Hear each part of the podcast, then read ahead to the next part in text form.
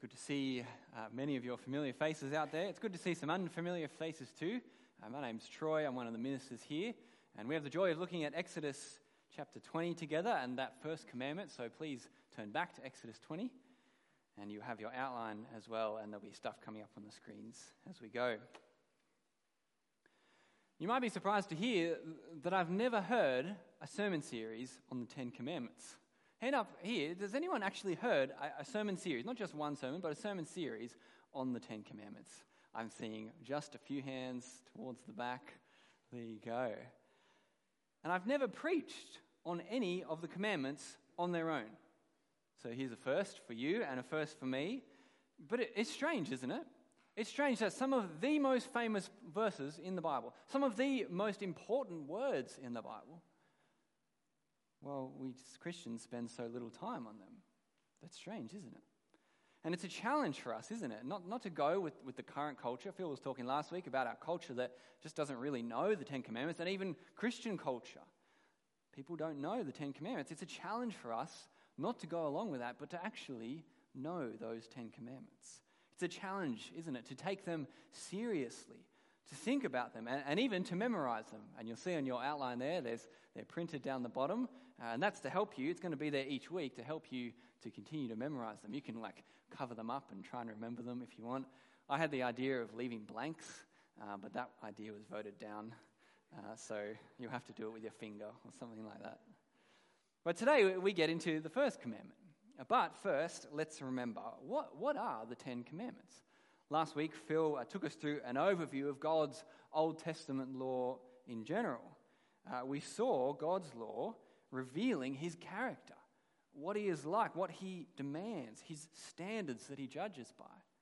We saw God's law shows us what he requires of his people, even of humanity.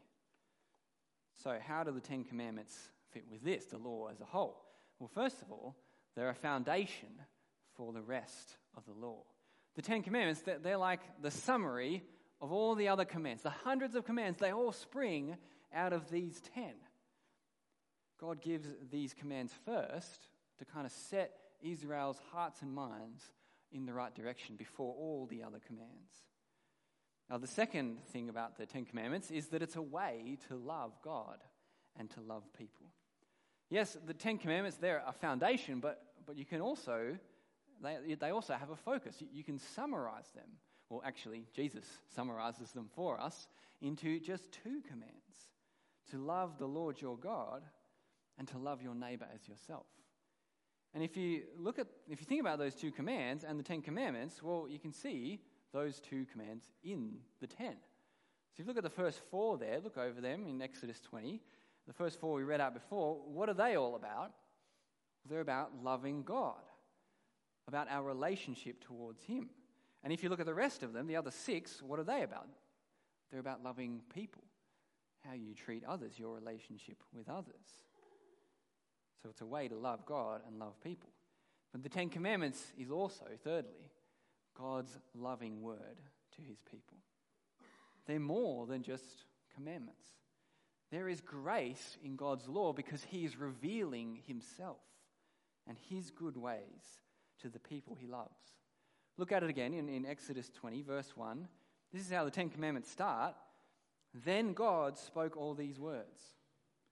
And if we just stop there for a second, we realize that the holy God of the universe speaks to his people. He graciously chooses to reveal himself and to speak. That's amazing in and of itself. And it's a great privilege for Israel and even for us today to hear his words. what does his word say? Well, verse 2, it doesn't start with commandment 1, does it? What does it start with? I am the Lord your God who brought you out of slavery in Egypt. Before God gives any laws, before he makes any commands, he reminds them of his grace and his authority. He reminds them of his grace that he's just saved them out of an awful oppression, out of slavery in Egypt. He's, he's bringing them to a promised land of prosperity and blessing. He reminds them of his grace, but, but he also reminds them of his authority. Because what did he do to get them out of Egypt? Well, he sent plagues. He commanded nature, and it obeyed. and then he brought the waters crashing down on the Egyptians. He is the one with authority. And so Israel needs to be reminded before these commands, God is the one who loves you, and he is the one with authority. So live for me, he says. That's a bit of a reminder of what the Ten Commandments are. And now it's time to get into the Ten Commandments. For the next 10 weeks, that's what we're going to do. I hope you're keen and excited uh, and ready for the challenge that they will be. But what is the first command that we're looking at today? What is it and what does it mean? The first command we're focusing on is in verse 3. Have a look there. It says, Do not have other gods besides me.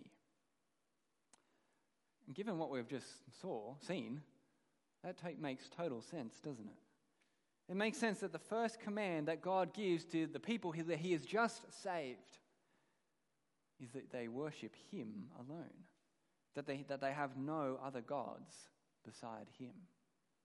Some of the older translations of this verse said, Don't have other gods before me, which kind of makes you think, well, does, does that mean we can have like a list of gods, and if just God's at the top, He's before all the other ones? Well, no, that's, that's not what He's saying, is it? What is He saying? He's not saying, Put me first in the list. He says there shouldn't even be a list.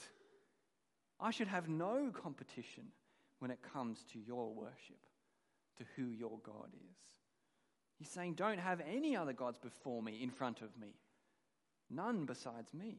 I shouldn't be able to see any other gods in your life, only me. Or to flip it around, worship me alone, God says. He says to Israel, I revealed myself to your ancestors, Abraham, Isaac, and Jacob. I made promises to them, and I've kept them. I've redeemed you out of slavery in Egypt. Now, worship me alone, he says. Well, perhaps we could finish there because when we look at it at face value, it's not that difficult a command to understand, is it? Worship God alone. Have no other gods but the one true God. But we should spend some more time thinking about it so that we're really convicted of this command, so that we really know what it means and why God asks it. So let's think why does God command this, that we worship Him alone? Why does He demand exclusive worship? Why no other gods? Well, there's two big reasons I think God gives this command. The first is that because there are, in fact, no other gods. Just think about the world that Israel lived in for a moment. Every nation of that time kind of had their own God or their set of gods. And there, there was this belief that every nation, they had their gods, you had your gods, and, uh, and those gods, well, they would look after you, and you would worship them, and, and your friends, your neighbors, they would have their gods, and those gods would look after them. You know, Israel had just been saved out of Egypt. Egypt worshipped the sun god and the Nile god and, and other gods. Israel were going to Canaan, to the promised land, and the people there, they worshipped all kinds of gods as well. And there was this idea that, sure, you had your God, but the nation next door, they had their God, and you didn't want to upset their God. Because what if he was stronger than yours? And he came and he beat up your God, and so bad stuff started to happen to you and your people. That's the world that, that they lived in. But the God of Israel says, no, do not worship other gods, because I am the only one true God.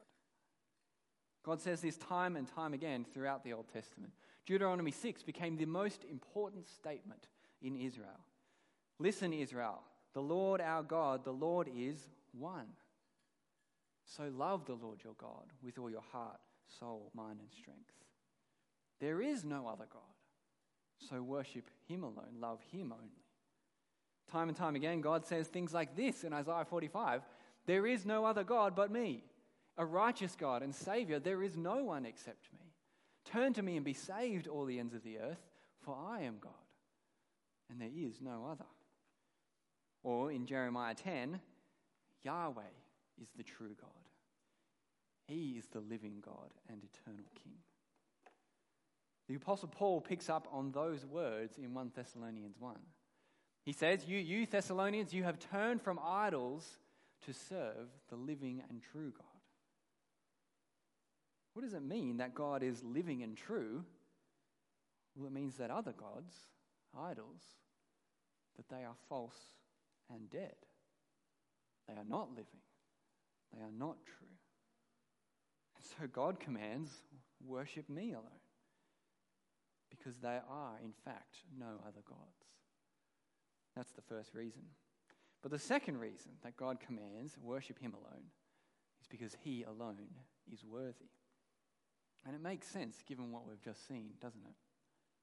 If there is only one God, if He is the only one who truly is God, who is all powerful, the, the greatest being that has ever existed, in fact, He's existed for eternity and, and will never die, that He is all powerful, then He would be worthy of all worship, wouldn't He? If that's who He is. The only right response will be to worship Him alone because He alone is the one worthy to be called God. But there's even more reason than that. He is worthy of all worship because of what He has done, most of all in creating us and redeeming us. Think back to the beginning. Why did God create humanity? Why did He make Adam and Eve? Well, was so that they would live with Him under His word, obedient to Him, fulfilling His plans for the world, bringing Him glory, and enjoying Him forever. That's their chief end, their goal. That's why He made you and me as well. Have a look at what Paul says in uh, Acts 17. This is Paul preaching the gospel to the religious pagans in Athens. He says, From one man, Adam, God created every nationality to live over the whole earth. And he's determined the appointed times and boundaries of, of where they live. He did this, why? So that they might seek God and perhaps might reach out for him and find him, though he is not far from each one of us. God creates us, God cares for us so that we might turn to him and worship him. Well, what do we do? We all have fallen short of the glory of God. All have turned away to worship other gods instead of him. And so he has been at work to redeem humanity. This is another reason, the biggest reason why he is worthy of all worship. He created us to worship him, and then he redeemed us to worship him. Look again at Exodus 20, verse 2. Uh, right before he commands, Worship me alone, what does he say? He says, Look at what I've done for you. I am the Lord your God who brought you out of the land of Egypt, out of the place of slavery. God commanded Israel to worship him alone because he had saved and redeemed them. And if you haven't read the book of Exodus, go back and, and read it tonight, read it this week, and you will see the mighty hand that God had as he pulled his people out of slavery in Egypt. He crushed the Egyptian army, he sent plagues, he, he fulfilled his great promises to Abraham. So he says to Israel, Worship me alone. I have loved you and saved you. But how much more reason do we have to worship God alone? Because he has sent Jesus for us. Because he has redeemed us not from slavery in Egypt and human oppression but from slavery to sin and death and hell. Have a listen to Galatians 1. Hopefully, you read this in your gospel team this week. Paul says, Grace to you and peace from God the Father and our Lord Jesus Christ, who gave himself for our sins to rescue us from the present evil age, according to the will of God the Father, to whom be the glory forever and ever. Amen. For us, God is worthy of all our worship because he sent Jesus to redeem us, to die for us. And so he is gathering each one of us, he is gathering a people to himself to spend eternity with him, enjoying him and glorifying him forever. How can he not be worthy of all worship? Because he redeems us. Well, that's the second reason for this commandment worship God alone. The first reason, He alone is God. The second, He alone is worthy. So let's think now. Let's pause and think about what that means for us. What does it mean for our world? What does it mean for, for us as people or in our modern culture as well? Well, it means, first of all, that this commandment leaves no room for polytheism the belief that there are many gods. Uh, you can't just add the God, of your, the God of the Bible to the list of gods that you worship, like some religions do. Uh, I work in the office, just in the other building, and, from time to time, someone comes and knocks on the door and said, I've just moved here from another country. Can I please come into your house of prayer so that I can pray to my gods and yours too? Uh, and they say to me, Well, who's the God of this place? I will come and pray to that God with you. I've shown them the building before, and then I've said, You should come on Sunday. That's when we come together and hear about our God. Uh, and not many have taken me up on that offer, but we keep praying for those people, don't we? But it leaves no room for, for that kind of attitude, for that worldview, because there is one God who has revealed himself. The first commandment, it also leaves no room for atheism. I, I hope you think that's fairly obvious. There is one true God, and he has revealed himself. And to, to say he doesn't exist, well, that is to deny him and his commands and to ignore what he has said, how he has revealed himself. The first commandment leaves no room for the idea of pluralism, the idea that there's kind of truth in all religions and that all roads lead to God. Again, one true God reveals himself. And here he claims that all other gods, all other ways are false. And so I don't know if you've heard about these before. There's these things called interfaith prayer meetings or, interfaith gatherings that happen all over the world, in Sydney and Australia. Doesn't, doesn't this command make those a bad idea for us as Christians to be part of? By all means, we should talk to people of all kinds of worldviews, all kind of faiths.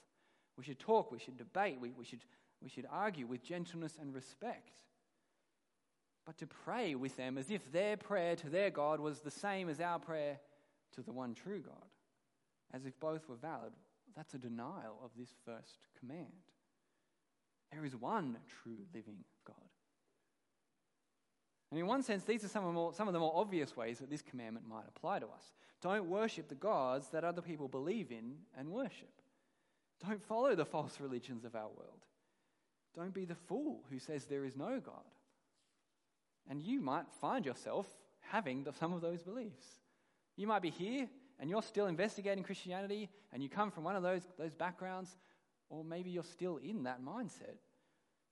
This commandment, this is the word of God, and it calls on you to repent, to turn to Christ, turn to Jesus, and find forgiveness for worshipping gods other than the one true God. But there's more subtle ways, isn't there? There's more subtle ways that we break the first commandment. There are gods that we serve, not gods of other religions, and not even statues of, made of wood or stone, but the gods and idols of money, of power, or sex and relationships, or, or family, or food, or comfort, or career. Or we simply make ourselves the God of our lives. And this is, this is the kind of world we live in, isn't it? People want to be in control, that they want freedom. They want to achieve all their hopes and dreams, and they'll do anything to serve those hopes and dreams. They worship themselves. And so it affects the decisions they make about life, about work, about money. And we as Christians, this can seep into our hearts and minds too. And so our decisions about church, and, and how we treat people, we're really just serving ourselves. And we put on this veneer of worshipping God when really we just, we're just worshipping ourselves. The other thing that, that people can do, that we can do, is to, is to worship a God of our own making. You know, we can claim to worship the one true God. We claim to follow Jesus, but then we take out the bits about them that we don't really agree with. We, we ignore the scriptures that make us uncomfortable. We listen to teaching that, that our itching ears are desperate to hear. And we picture God in a way that, that makes us feel good and happy. And we serve Him in the ways that are easy. And, and it turns out we're not worshipping the God of the Bible, are we?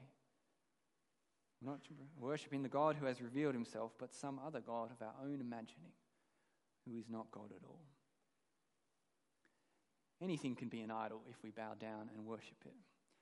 And next week, Phil will take us through the second commandment. And we'll be thinking more about what are the idols that we make and that we bow down to. But the first commandment, it just answers the question, doesn't it? It just says there's no room for any of this. It says worship God alone. Have no other gods besides me. So I wonder, how does that leave you feeling? Because how many of us have worshipped God alone every day of our lives and in every way? And how many of us has never bowed down to some other God, either a false God or some other God that we've made out of something in life? We need to be aware of the attitude of the Pharisee.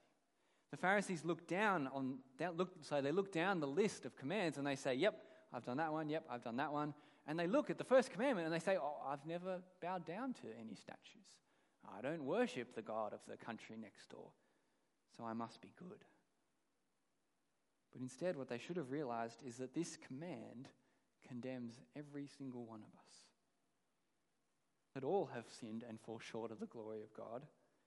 And in one way or another, all of us have worshipped things that are not the true and living God. Remember last week? God's law is not a way to earn God's love. We can't tick the box and say we've, we've done it. No, God's law is a way for us to see our sin and our need for Jesus. And so, if we're asked the question, do you worship God alone? The answer has to be no. My heart is divided. If we were asked, do you see him as worthy? Do you treat him as, he's, as he deserves? The answer must be no, I don't always. If we are asked, do you worship him as you were created and redeemed to do? We must answer no, not always. The right response to, the, to God's law, to the Ten Commandments, and this first commandment is to cry out to God for mercy. To say, I am a sinner and I need your grace. And the good news is, of course, that there is grace. The good news is that Jesus fulfills the law. Remember Matthew 5 last week? Jesus says, I've not come to destroy the law, but to fulfill it. And so the question we have to ask to finish with is how does Jesus fulfill this command? How does Jesus fulfill the command to worship God alone? Turn to uh, John 14. We read that earlier. Uh, we're going to have a look at just a few verses in John 14 that are going to show us how Jesus fulfills this law, this command. And we'll see two of hopefully the most wonderful things that we have seen today. John 14, who knows what page it's on? Shout it out. That might wake us up a little bit this late night. 993, page 993 of the church Bibles. Let's think how does Jesus fulfill this command to worship God alone? Well, number one, Jesus worships God alone. Do you remember the first and greatest commandment that Jesus pointed out? Love the Lord your God with all your heart, soul, mind, and strength. Jesus did that. Jesus worshipped God alone. And you don't have to read very far in the New Testament to see that that is true. And you don't have to turn many pages to find yet more examples of Jesus doing just that. You remember when Jesus was tempted by Satan in the desert? Satan led him up to the top of a mountain and he showed him all the kingdoms of the world. And he said, Jesus, if you just bow down to me, I'll give them all to you. Jesus said, Go away, Satan, for it is written, Worship the Lord your God and serve him only. And he did not bow down. Or look down at John 14, verse 31 in your Bible. This is Jesus speaking about himself. The disciples are confused. They, they don't know where he's going, they don't know the way to go there. But he says, verse 31, I'm going away. I'm going to my death and resurrection. Why? So that the world may know that I love the Father. Just as the Father commanded me, so I do. This verse and hundreds more like it across the whole New Testament show us Jesus worshipped God alone. He did not bow to any other so called God. He always did what pleased his Father. And He is the only one who ever has.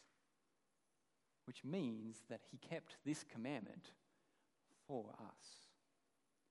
He did what we could not do. And He did that so that He could die to pay the price for our worship of false gods, for our idolatry, yours and mine. So, this command, it urges us to cry out to God for mercy and to praise Him because that mercy is available. Jesus kept this law for us. He died so that we might be forgiven and free for breaking this very command. Does that mean we don't have to worry about who we worship now? We can worship any God. God will forgive us. It's all good. Not at all. It means we are forgiven and freed. Freed so that we can strive to live for God, to worship Him alone, to remove all competition to Him. We won't do this perfectly before Jesus returns, but Jesus is our example, and His Spirit is in us and God is working to conform us to the image of Jesus day by day. That is his promise. And Jesus, the image of, of God's Son, well, he worshipped God alone. And so that is the work that God is doing in us.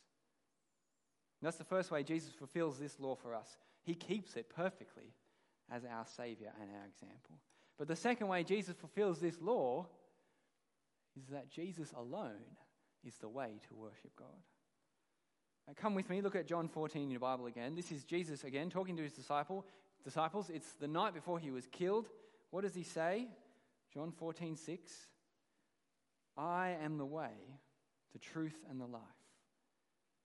No one comes to God the Father except through me. He goes on to say, we read it before, if you have seen me, you have seen God the Father. I am in God the Father. He is in me. We are one. And so that means that Jesus alone, He is the way that we worship God. Jesus, He came as the promised Messiah who would bring God's rule and blessing to His people. He came as the only way to be made right with God through His cross. He came as the new temple, the place where we come to, to offer worship to God in spirit and truth. Jesus came as God the Son in the flesh to reveal God to us, to send his Spirit to unite us to him. He came as the way, the truth, and the life, and as the only way to God. And so now there is a way to come to God, forgiven, freed, and able to worship him alone. And it means that all that turn in trust to Jesus all who trust in him, they worship the true and living God. That is the wonder of the gospel, that we can worship the true living God. And praise God for that. But it also means that those who, who don't turn to Jesus, who don't trust in him, they do not, they cannot worship the true and living God. Why is that important? Well, it means that any faith, any person who does not accept Jesus as the only way to worship God, well, actually, they're breaking this very first commandment. Sometimes you hear people say that, that all roads lead to God, or, or sometimes people say, even more specifically, that Jews and Christians and Muslims, that they all worship the same God, don't they? Why? Because, well, they they all worship one God, and all of those three religions draw their, their heritage back to Abraham. But the reality is that what Jesus says clearly in the New Testament is that those who reject Jesus as Savior and Lord, they don't worship the same God as us. Because Jesus is the way to worship God. He came as God in the flesh to the world he made. He came to his own, the people he made. He came to his own, the Jews, and they rejected him. They killed him. How can we say that those who reject Jesus worship the same God? We can't. And so that means that we need to keep preaching the gospel, don't we? Preaching the gospel of Jesus alone to our world who so desperately needs him, so desperately worships other gods than the true and living God. And so we need to preach to anyone, to Jew and Gentile, to Muslim, to Aussie, to Asian, to anyone, whoever. And that means that if you're here from any of, any of those backgrounds, or from a religious or non religious background, and you are yet to accept that Jesus is the one way to worship God, well, you need to know that the door is open and that Jesus invites all to come to Him in faith to find forgiveness and be made right with God, and then worship Him alone.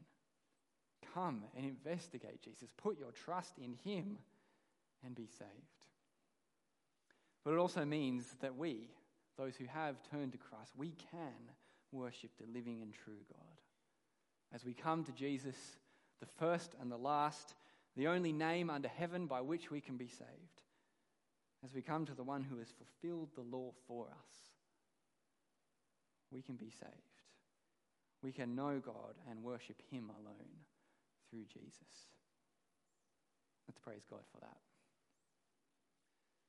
Our Heavenly Father, we give you praise for the fact that you did not leave humanity in the dark, that you did not leave us in our sin and pour out your wrath, but that you sent your Son to redeem us. We thank you that you have made a way for people to know you and to worship you, to be forgiven by you, and to spend eternity with you. Father, we pray that you would help us to worship you alone and put to death the idols that we so easily serve. And we also pray that your gospel, your good word, the message of salvation in Christ, would go out to our world, even this week as the life course starts, and that many would come to saving belief in Jesus. And we pray in his name. Amen.